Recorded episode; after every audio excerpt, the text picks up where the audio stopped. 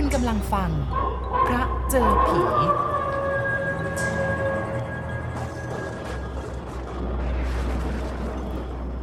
อันว่าความรักนั้นมีอยู่หลายชนิด บางชนิดเมื่อเกิดขึ้นแล้ว ก็ทำให้ผู้ที่กำลังรักมีความสุขสดชื่นแจ่มใส ไม่ว่าจะทำอะไร ดูมันสบายอกสบายใจไปซะทั้งนั้น เพราะว่าความรักที่เกิดขึ้นนั้น เป็นความรักที่สมปรารถนา แต่ว่ารักบางชนิดก็สร้างแต่ความระทมตรมตรอม อกไม่ไส้ขม เพราะรักไม่สมคเนตามที่ว่ากันไว้สำหรับความรักอันหลังนี้เมื่อเกิดขึ้นแล้ว ก็จะมีอารมณ์อีกอย่าง หรือหลาย ๆ อย่างติดตามมาด้วย เช่น อารมณ์โกรธ แค้นเคือง พยาบาท และจะต้องทำอะไรสักอย่างหนึ่ง ให้สมกับที่ได้เกิดความโกรธ ความแค้นเคืองนั้นให้จงได้ แล้วแต่ว่า จะโกรธเคือง หรือว่าผูกพยาบาทอาฆาตพยาบาทจองเวรกันมากน้อยเพียงไร ซึ่งเรื่องมันก็เกิดขึ้นอย่างที่ว่ามานี้ และมันไม่น่าที่จะเป็นไปได้ แต่มันก็เป็นไปแล้ว เรื่องราวของครูชิด ซึ่งเป็นครูประชาบาล สอนอยู่ชั้นป .3 ครูชิดยังหนุ่ม รูปร่างหน้าตาก็เหมือนกับหนุ่มทั่วไป แต่มีพิเศษออกไปที่ครูชิดเป็นคนดี ไม่ดื่มสุรายาเมา ไม่เที่ยวผู้หญิงยิงเรือ หรือว่าเล่นการพนันบ่อนเบี้ย ซึ่งล้วนเป็นอบายมุกที่พาให้เสียผู้เสียคน ก็เมื่อครูชิดเป็นผู้ชายชนิดนี้ ครูชิดเองก็เลยมีผู้หญิงชอบพออยู่หลายคน แต่คนที่ครูชิดมีใจเอออวยรักชอบตอบด้วย ก็คือครูพิมพ์ สอนอยู่ในชั้นป .1 โรงเรียนเดียวกัน เมื่อความชอบพอได้เกิดขึ้นด้วยกันทั้งสองฝ่ายแล้วเช่นนี้ ความสำเร็จมันก็มีมา เพราะป้าเพี้ยน แม่ของครูพิมพ์แกก็ไม่ขัดข้อง เพราะครูชิดเป็นคนดี ในสายตาของคนทั่วไป ก็กะกันว่าจะมีการมั่นหมายกันขึ้นตามระเบียบประเพณี และก็คงจะอยู่ในราวเดือน 5 ขึ้นค่ำหนึ่งนี่แหละ ที่ผู้ใหญ่ทางฝ่ายครูชิด จะได้ไปมั่นหมายครูพิมพ์ไว้ตามระเบียบ แต่ว่าอันดอกไม้สวยๆ งามๆ และก็มีกลิ่นหอมหวนนั้น ใครก็ปรารถนากันทั้งนั้น ไม่ว่าจะเป็นหมู่พึ่งและก็แมลงทั้งหลาย ต่างก็โบยบินมาเพื่อดมกลิ่นหอม แล้วก็ลิ้มรสหวานจากน้ำเกสรของดอกไม้งามดอกนี้ครูพิมพ์ก็เช่นเดียวกัน ไม่ได้มีเพียงครูชิดคนเดียวเท่านั้นที่ชอบอกชอบใจอยู่ จนกระทั่งจะมั่นหมายตกแต่งกันตามธรรมเนียม แต่ก็ยังมีเจ้าหนุ่มอีกคนหนึ่งซึ่งนับว่าเป็นผู้มีอิทธิพลเหนือกว่าคนทั้งหลายในอำเภอนี้ มาชอบพอครูพิมพ์อยู่ อย่างโงหัวไม่ขึ้น และก็แน่นอนแล้วว่า เมื่อมีข่าวว่าครูพิมพ์ จะมีคู่มั่นคู่หมายซะในเดือนห้าข้างหน้านี้แล้ว เจ้าหนุ่มคนนี้ก็เสียใจ เสียใจที่จะต้องเสียของที่ตัวเองชอบพอ และก็ชอบพอเขาข้างเดียว ไปเป็นของคนอื่น เจ้าหนุ่มคนนี้ก็คือลูกชายประหลัดอำเภอ ชื่อในชม ยังไงก็ตามเมื่อรู้ว่า ถ้าหากนิ่งเฉย หรือว่าแอบรักเขาอยู่ข้างเดียวเป็นไม่ได้เรื่องแน่แล้ว ชมเองก็แอบมาขอพบครูพิมพ์ เมื่อตอนโรงเรียนเลิกวันหนึ่ง แล้วก็พูดรวบรัดตัดความว่า ฉันไม่มีเวลาจะพูดจาอ้อมค้อมนะ เพราะว่าเรื่องมันก็ยังไม่สายเกินไปครูชิดเขาก็ยังไม่ได้ให้ผู้ใหญ่มามั่นหมายครูตามธรรมเนียม เพราะฉะนั้น ถ้าหากว่าครูจะเปลี่ยนใจมารักกับฉัน มันก็คงจะไม่ใช่เรื่องประหลาดอะไร เพราะครูก็รู้อยู่แล้วว่า พ่อของฉันเป็นประหลัดอำเภออยู่ที่นี่ ถ้าหากว่าครูจะตกลงปลงใจกับฉัน ก็ย่อมจะจัดการสู่ขอครูได้ดีกว่าเจ้าชิดมันที่มันกำลังจะทำอยู่ อะไรอะไรยังไงก็ช่างเถอะนะคะ ข้อสำคัญมันอยู่ที่ว่า ฉันเนี่ยรักครูชิด แล้วก็ไม่ได้รักคุณ เพราะฉะนั้น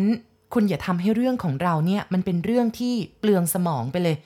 ถึงยังไงก็ตาม ฉันก็เปลี่ยนแปลงมันไม่ได้อีกแล้วล่ะค่ะ ลูกชายประหลัดอำเภอฉุนกึก เหมือนถูกพริกไทยเข้าเต็มจมูก แต่ก็ยังไม่สิ้นความพยายามก็เลยต่อว่าไปว่าทำไมจะเปลี่ยนแปลงไม่ได้ล่ะครู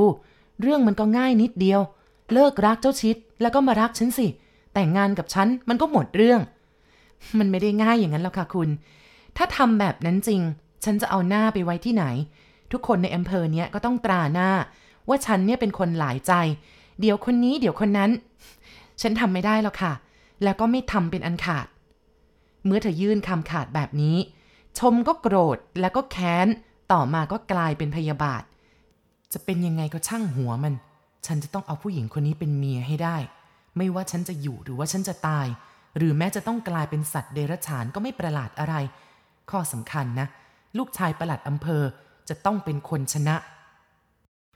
แล้วเขาก็ทำจริงๆ ก่อนจะถึงวันมั่นของครูพิมพ์สามวัน ชมก็ไปที่บ้านครูพิมพ์ ซึ่งอาศัยอยู่ในบ้านเก่าๆ ห่างออกไปจากตลาดอำเภอ ประมาณสักกิโลเมตรเศษ ที่บ้านนี้ค่อนข้างเปลี่ยว ครูพิมพ์อยู่กับนางเพี้ยนมารดาเพียงสองคนเท่านั้น บ้านใกล้เรือนเคียงก็ไม่มี ที่มีก็อยู่ห่างออกไปจนตะโกนแทบไม่ได้ยินเสียง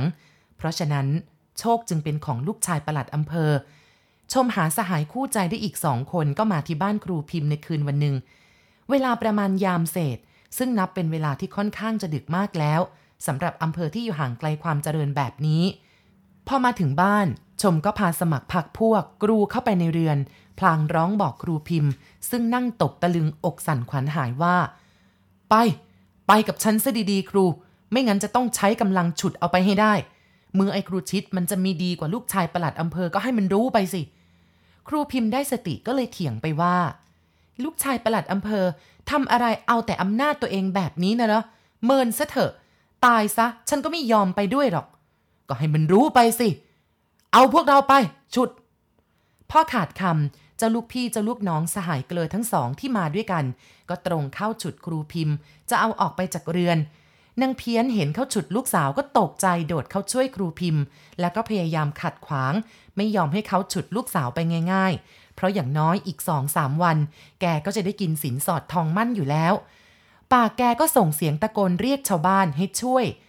เมื่อในชมเห็นนางเพี้ยนเข้ามาขัดขวางก็โกรธ เลยยกเท้าเตะไปทีหนึ่งหมายจะให้แกเจ็บ แกจะได้ปล่อยให้เอาลูกสาวไปได้ง่าย ๆบังเอิญว่าเท้าที่เตะก็สวมรองเท้า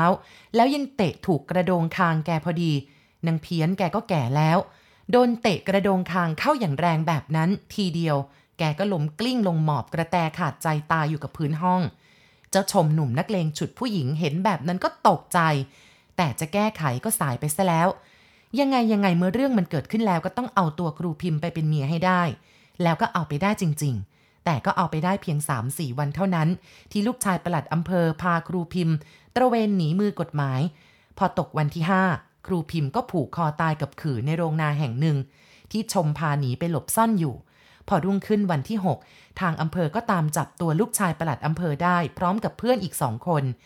แต่สำหรับพิมพ์นั้นคงได้ไปแต่ศพ ซึ่งทำให้ครูชิด วิปโยคโศกเศร้าเป็นนักหนา นั่นเป็นเหตุการณ์เมื่อปีหนึ่งที่ผ่านมาแล้ว เดี๋ยวนี้บ้านหลังที่ครูพิมพ์เคยอยู่กับนางเพี้ยนมารดา ก็ชำรุดสุดโทรมโยเยะจะพังแหล่มิพังแหล่ แต่ถึงแม้บ้านนี้จะเก่าแก่สุดโทมยังไง ความรักของครูชิดที่มีต่อครูพิมพ์ ก็หาได้ชำรุดสุดโทมลงไม่ ครูชิดก็ยังคงอาลัยอาวรณ์ถึงครูพิมพ์อยู่เสมอ เขาเคยพูดให้เพื่อนครูของเขาฟังอยู่เสมอว่า กันไม่มีวันไหนที่จะลืมพิมพ์ได้ แม้ว่าเขาจะตายจากไปแล้ว แต่กันก็รู้สึกคล้ายกับว่าเขาอยู่ใกล้ๆนี่เอง เสียงพูดเบาๆที่เคยพูดกันไว้ ว่าเราจะไม่ยอมจากกัน จะอยู่ด้วยกันจนชั่วฟ้าดินสลายนั้น ก็ยังดูเหมือนคงก้องอยู่ในหูตลอดเวลา ทั้งที่พิมพ์ก็ตายไปแล้วปีหนึ่งเต็มๆ เปล่าค่ะ เรื่องมันยังไม่ได้จบลงเพียงแค่นี้ นี่มันเพิ่งเริ่มต้นเท่านั้นเอง มันเริ่มขึ้นเมื่อครูทอง สหายของครูชิด กลับจากเที่ยวงานวัดกลางทุ่ง เดินกลับบ้านมาคนเดียว พอถึงทางเข้าอำเภอ ครูทองก็เห็นผู้หญิงคนหนึ่งเดินไปข้างหน้า จากแสงไฟที่ร้านขายของในตลาด ก็ทำให้ครูทองสังเกตเห็นว่า ผู้หญิงคนนั้น มองดูข้างหลังแล้ว ประพิมพ์ประพายคล้ายกับครูพิมพ์ที่ตายไป ก็เลยสงสัยว่าเป็นใคร จึงเร่งฝีเท้าเดินขึ้นหน้าไปหน่อย ก็หยุดยืนทำเป็นจุดบุหรี่ดูดพอหญิงสาวคนนี้เดินผ่านมา ก็สังเกตเห็นได้ว่า หล่อนมีรูปร่างหน้าตาเหมือนครูพิมพ์ ราวกับคนคนเดียวกัน จะผิดกันก็ตรงที่ว่าผู้หญิงคนนี้ดูเหมือนจะสาว แล้วก็อายุยังน้อยกว่าครูพิมพ์เพียงนิดหน่อยเท่านั้น ครูทองตกตะลึงพรึงเพลิดในรูปร่างลักษณะของผู้หญิงคนนี้อยู่ครู่หนึ่ง ก็รู้สึกตัว จึงวิ่งเข้าไปทักทายปราศัยว่า เออคุณครับคุณครับ เดี๋ยวก่อนครับ ขอให้ผมพูดอะไรสักสองสามคำได้ไหมครับ หญิงสาวสวยคนนี้หยุดชะงัก สีหน้าของหล่อนแสดงความตกอกตกใจนิดหน่อย ที่ถูกเรียกให้หยุดกลางทาง ครูทองเข้าใจความรู้สึกของหล่อน ก็เลยรีบบอกซะก่อนว่าอ๋อไม่ได้เป็นเช่นนั้นล่ะครับ โปรดอย่าเข้าใจผิด ที่ผมทักคุณเนี่ยก็เพราะเห็นว่ารูปร่างหน้าตาของคุณเนี่ยเหมือนกับครูพิมพ์ ที่สอนอยู่โรงเรียนเดียวกันกับผม แต่ว่าตอนเนี้ยเขาถึงแก่กรรมไปแล้ว หน้าตาเหมือนครูพิมพ์เหรอคะ หล่อนย้ำแล้วก็ยิ้มออกมา ดิฉันทราบ ทราบค่ะ ทราบดีทีเดียวอ๋อคุณรู้จักกับครูพิมพ์ด้วยเหรอครับ รู้จักสิคะ ก็เขาเป็นพี่สาวของดิฉันเอง หล่อนตอบด้วยเสียงปกติแล้วก็หัวเราะเบาๆ เขาตาย ดิฉันก็ทราบจากหนังสือพิมพ์นี่แหละค่ะ แต่ว่าตอนนั้นดิฉันกำลังเรียนอยู่ที่กรุงเทพ เงินทองก็ไม่มีพอจับจ่ายใช้สอย แล้วก็มาทราบว่าครูชิดเนี่ย คงจะจัดการงานศพให้ ดิฉันก็เลยไม่ได้ลงมา ปัทโท ครูทองร้องออกมาพร้อมกับหัวเราะด้วยความดีใจ นั่นสิครับ ผมถึงได้ว่าแหละทำไมหน้าตาถึงได้เหมือนกันเหลือเกิน แล้วคุณมาที่นี่เนี่ย คุณชิดเขารู้หรือยังล่ะครับ ยังกระมังคะ เพราะว่าดิฉันเพิ่งจะมาถึงเมื่อตอนค่ำนี่เอง แล้วคุณพักที่ไหนอะครับ ก็ที่บ้านพี่เขานั่นแหละค่ะ ครูทองทำหน้าสงสัย เอ ก็บ้านนั้นมันจวนจะพังแล้วนี่ครับ คุณจะอยู่ไปได้ยังไง ก็ดิฉันมาเพียงสองสามวันเท่านั้นนี่คะที่มาเนี่ยก็เพื่อจะมาเลี้ยงพระทำบุญ อุทิศส่วนกุศลให้กับพี่แล้วก็แม่ เพราะว่าเมื่อตอนตาย ดิฉันก็ไม่ได้ไปเผา ก็ตั้งใจว่าจะทำบุญแล้วก็กลับกรุงเทพเลยค่ะ อ๋อ ครับผมเข้าใจผมเข้าใจ เชิญสิครับ เดี๋ยวผมไปส่งที่หน้าบ้าน ครูทองส่งน้องสาวของครูพิมพ์ที่หน้าบ้านแล้วก็เดินกลับไปบ้าน ทีแรกก็ตั้งใจว่าจะไปบอกครูชิดเอาหน้าสักหน่อย ว่าน้องสาวครูพิมพ์มา แต่นึกอีกทีมันก็ดึกแล้ว รุ่งขึ้นค่อยบอกก็ได้ เพราะไม่ใช่เรื่องสลักสำคัญอะไร ครูทองก็เลยกลับไปบ้านตั้งแต่เวลานั้น จนกระทั่งรุ่งเช้า ครูทองพบกับครูชิดที่โรงเรียน ก็เริ่มเล่าเรื่องให้ครูชิดฟัง ก่อนเรื่องอื่นทั้งหมด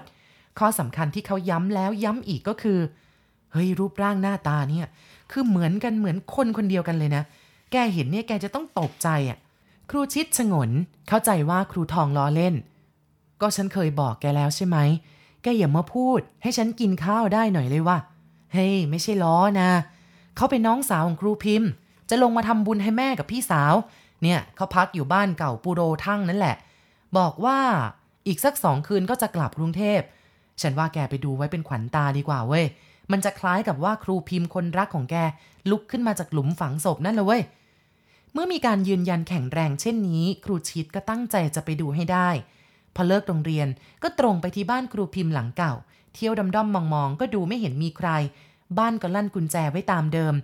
ไม่มีท่าทางว่าจะมีคนอยู่ ก็เลยกลับไปบ้าน ตอนค่ำพบครูทองอีก ครูทองก็ยืนยันว่าน้องสาวครูพิมพ์อยู่ที่บ้าน ครูชิดก็ย้อนกลับไปที่บ้านหลังนั้นอีกครั้ง เมื่อเวลาสองทุ่มเศษ คราวนี้ครูชิดเห็นแสงไฟอยู่ภายใน ก็รู้ว่ามีคนอยู่แน่ จึงเข้าไปเคาะประตูสองสามครั้ง ประตูก็เปิดออก หญิงสาวคนหนึ่งก็โผล่หน้าออกมายิ้มแย้มแจ่มใส เออขอโทษนะครับ คุณเป็นน้องครูพิมพ์ใช่ไหมครับ เพื่อนผมบอกว่ามาอยู่ที่บ้านนี้ อ๋อค่ะ ใช่ค่ะ ดิฉันชื่อเพียรเป็นน้องของครูพิมพ์ หล่อนตอบแล้วก็เดินออกมาหยุดอยู่ที่บันได คุณคือคุณชิดใช่ไหมคะ อ๋อใช่ครับ ใช่ ครูชิดตอบแล้วก็พิจารณารูปร่างของผู้หญิงที่บอกว่าชื่อเพียรก็เห็นว่ารูปร่างหน้าตา ตลอดจนการเคลื่อนไหวทุกสิ่งอย่าง ไม่มีอะไรผิดแปลกไปจากครูพิมพ์ของเขาเลย มันราวกับครูพิมพ์ลุกขึ้นมาจากหลุมศพจริง ๆ อย่างที่ครูทองว่า การได้เห็นรูปร่างหน้าตาของครูพิมพ์อีกครั้งหนึ่งในคืนนี้ ครูชิดดีใจมาก เพราะมันเหมือนกับว่าพิมพ์ยังไม่ตาย หล่อนเดินออกจากบันไดบ้านมานั่งลงที่แคร่เก่าๆ ใต้ต้นตะขบ ครูชิดก็เดินตามมานั่งอยู่ข้างๆ มันช่างเหมือนกับเมื่อครั้งที่ครูพิมพ์ยังมีชีวิตอยู่ตะขบต้นนี้เคยใช้ร่มเงาของมัน อาศัยเป็นที่พูดจาฝากรักฝากใคร่กันมาตั้งแต่ปีก่อน มันเริ่มที่จะเป็นเรื่องเป็นราวของความหลังกันไปแล้ว แต่ว่าเวลานี้กลับมาเป็นเรื่องของปัจจุบันอีกครั้งหนึ่ง เป็นครั้งที่ครูชิดไม่เคยคิดเคยฝันเลยว่ามันจะเป็นไปได้ แต่ว่ามันกำลังจะเป็นอยู่ คือดิฉันก็ไม่ใช่ลูกฝาแฝดอะไรหรอกค่ะ แต่ก็ไม่ทราบเหมือนกันว่าทำไมถึงได้มีรูปร่างหน้าตาเหมือนกับพี่พิมพ์ ยังกับฝาแฝด พี่เขาแก่กว่าดิฉันแค่ปีเดียวเอง เราต่างคนต่างทำมาหากินนะคะ ไม่ค่อยได้พบเจอกัน แม้กระทั่งเวลาตายจากกัน ศพก็ยังไม่ได้เห็นเลย พียนพูดเศร้าๆ ในขณะที่หล่อนมองเหม่อลอยขึ้นไปบนท้องฟ้า ที่มีดาวระยิบระยับอยู่เยอะแยะ คุณมาทำให้ผมรู้สึกเหมือนกับว่า ตายแล้วได้เกิดใหม่ ถึงผมจะไม่ได้เห็นหน้าพิมพ์ แต่ผมได้เห็นหน้าคุณเนี่ยผมก็สบายใจแล้วล่ะ ตลอดเวลาปีหนึ่งเต็มๆเลยที่พิมพ์จากผมไป ผมเพิ่งได้รับความสบายใจอย่างจริงจังก็วันนี้เองถ้าเช่นนั้นดิฉันก็พอใจละค่ะ ที่ทำให้ครูมีความสบายใจได้ หล่อนตอบแล้วก็หันมาสบตากับครูชิดอย่างมีความหมาย ที่ครูชิดไม่ยอมละโอกาสนี้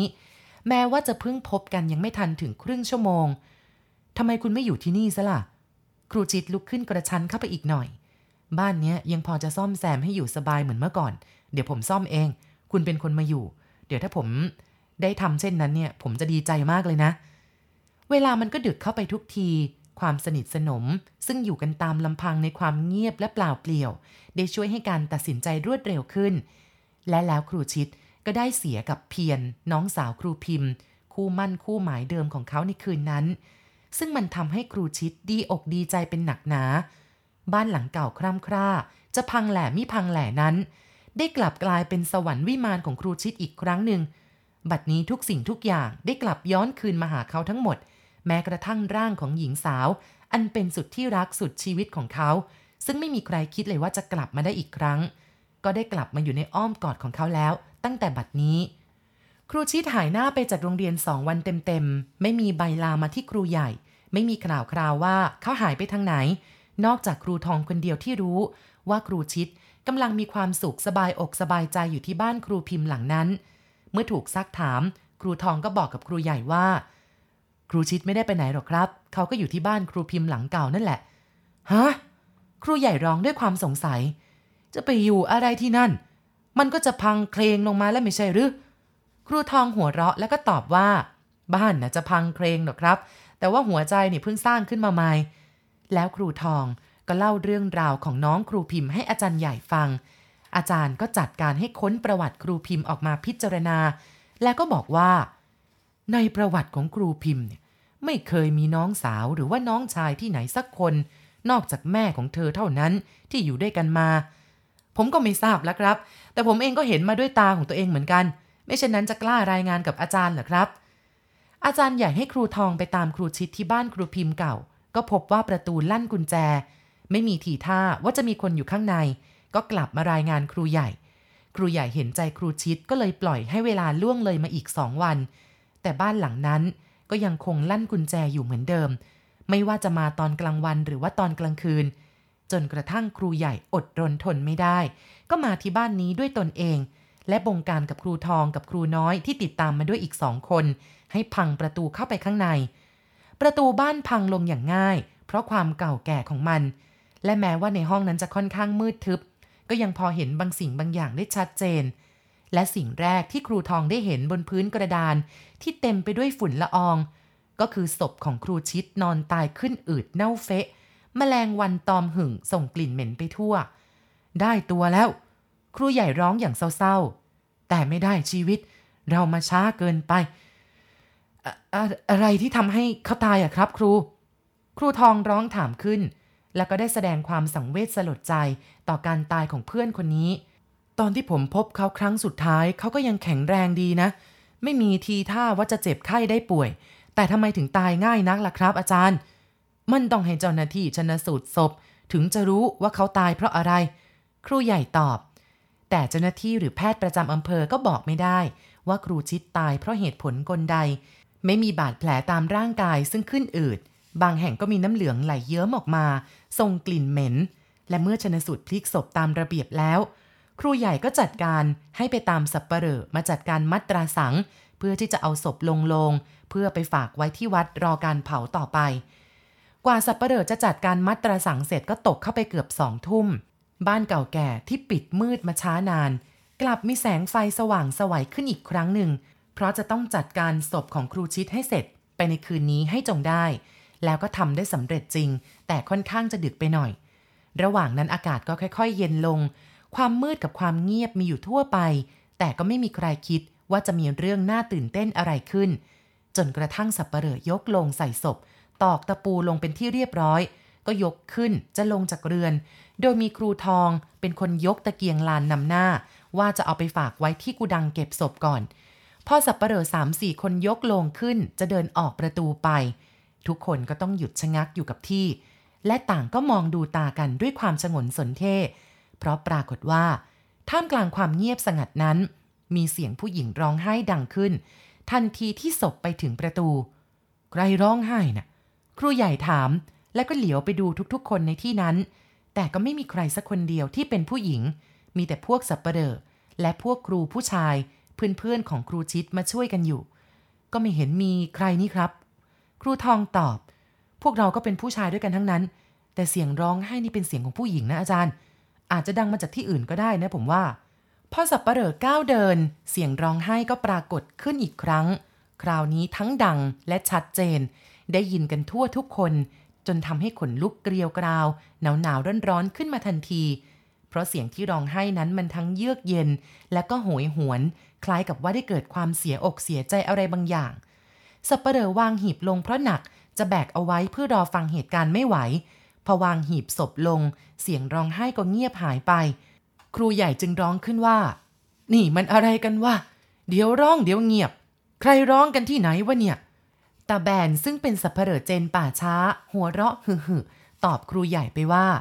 เดี๋ยวก็รู้ครับว่าใครร้อง แล้วแกก็หันมาสั่งลูกน้องอีกสามคน เฮ้ย แบกเอาไปป่าช้า พอยกศพขึ้นใส่บ่า เสียงผู้หญิงร้องไห้ก็ครวญครางมาอีก คราวนี้ดังลั่นไปทั่วทั้งห้อง จนสับเปลอต้องวางศพลง ตาแบนหัวหน้าบอกครูใหญ่ว่า เอาไปไม่ได้หรอกครับ ศพเนี่ย เจ้าของเขาไม่ยอม ใครเป็นเจ้าของกันล่ะตาแบน ก็แม่พิมพ์ที่ร้องไห้อยู่เดี๋ยวนี้สิครับ ตาแบนตอบ เขาคงสัญญากันไว้เมื่อก่อนตายล่ะครับ ครู ว่าจะอยู่ด้วยกันโดยไม่ยอมห่างกัน ไม่ว่าจะมีชีวิตหรือว่าตายไปแล้ว เพราะฉะนั้นพอเราจะเอาศพไปเขาถึงได้ร้องไห้ไงครับ ครูทองก็เลยเสริมว่า จริงครับ ชิดเคยเล่าให้ผมฟังนะครับว่าเขากับครูพิมพ์เนี่ยสัญญากันไว้แบบนั้นจริง ครูใหญ่ถอนใจยาวแล้วก็นิ่งอึ้งไปครู่ใหญ่ จึงถามความเห็นของตาแบน แล้วเราจะทำยังไงกันล่ะ จะทำยังไงก็ตั้งศพไว้ที่บ้านนี่แหละครับ จะทำบุญทำทานก็มาทำกันที่นี่ แล้วก็ตั้งไว้แบบนี้แหละ ตั้งไว้ตลอดไป โดยจะเอาไปจากที่นี่ไม่ได้เลย เอาไปเมื่อไรก็เกิดเรื่องเมื่อนั้น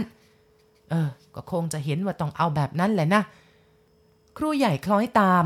เออ งั้นก็ช่วยกันสิ จัดการทำที่ตั้งศพทำความสะอาดบ้าน